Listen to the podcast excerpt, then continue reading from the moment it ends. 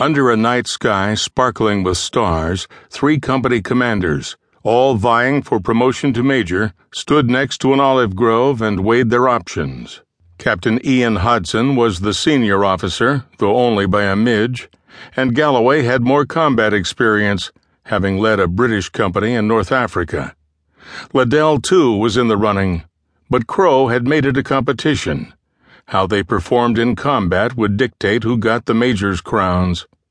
In this operation, he had emphasized that, due to the risk of moving into the fire zone of the artillery barrage, they were not to advance beyond the current line until authorized by battalion headquarters.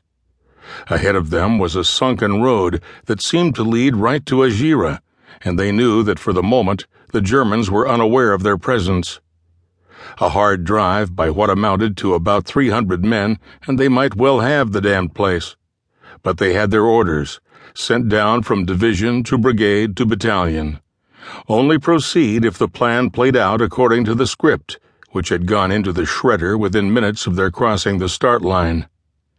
Although the complex and rigid artillery and aerial bombardment seemed to have largely fizzled out, the three captains could not be sure that another phase might not kick in at any moment.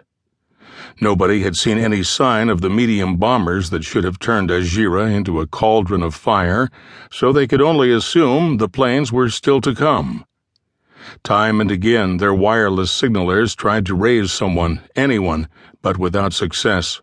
They needed guidance, Hodson decided, and sent C Company's Sergeant Major, D.M. Danny Stillwell, to find out why battalion headquarters would not respond to any of their wireless transmissions.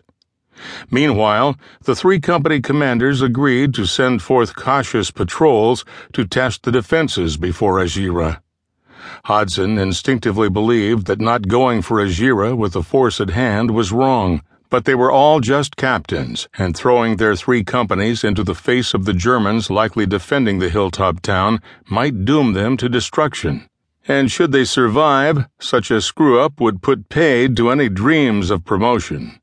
So the captains waited for CSM Stillwell to return with orders, the sensible decision under the circumstances.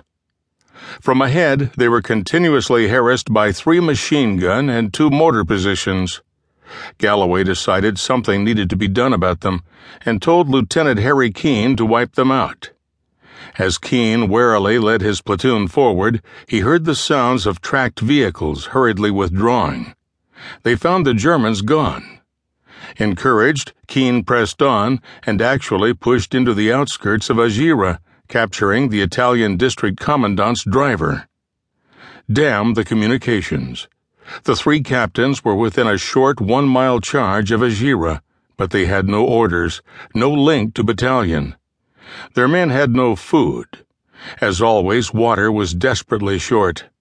They were exhausted by the hard marches under the searing Sicilian sun and the ensuing fighting. You can only ask so much of even the best soldiers. Galloway, Hodson, and Liddell decided they must stay put until CSM Stillwell returned. There would be no bold dash for Agira.